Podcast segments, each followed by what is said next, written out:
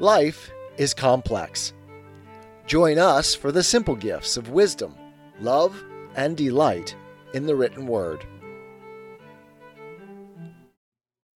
The 95 Theses of Martin Luther, Theses 30 through 58. 30. No one is sure of the integrity of his own contrition, much less of having received plenary remission. 31. The man who actually buys indulgences is as rare as he who is really penitent. Indeed, he is exceedingly rare. 32. Those who believe that they can be certain of their salvation because they have indulgence letters will be eternally damned together with their teachers. 33.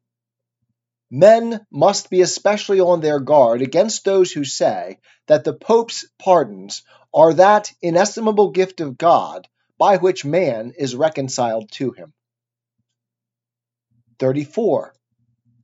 For the graces of indulgences are concerned only with the penalties of sacramental satisfaction established by man. 35. They who teach that contrition is not necessary on the part of those who intend to buy souls out of purgatory or to buy confessional privileges preach unchristian doctrine. 36.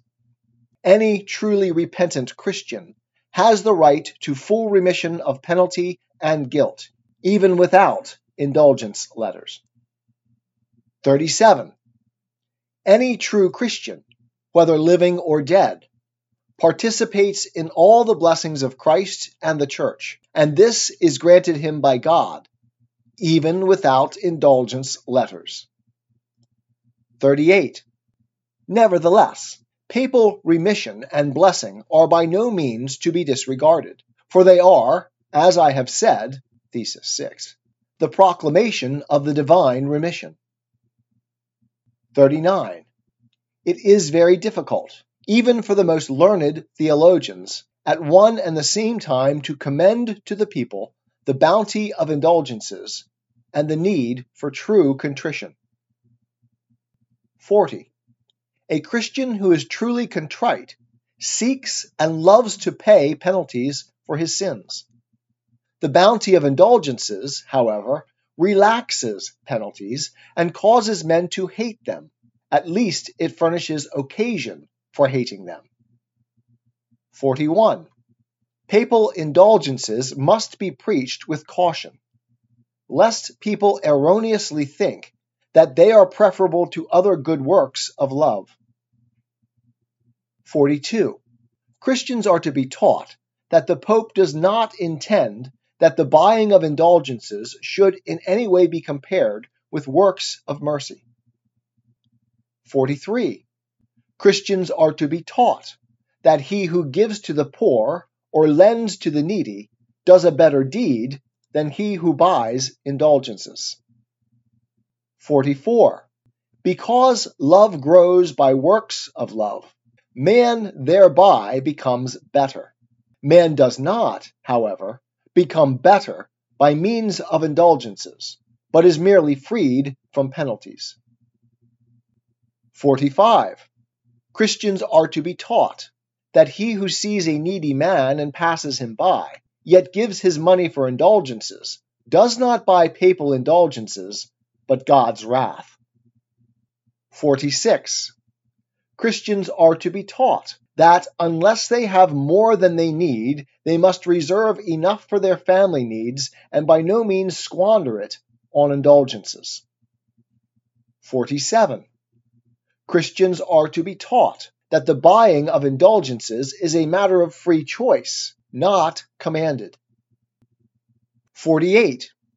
Christians are to be taught that the Pope, in granting indulgences, needs and thus desires their devout prayer more than their money. 49.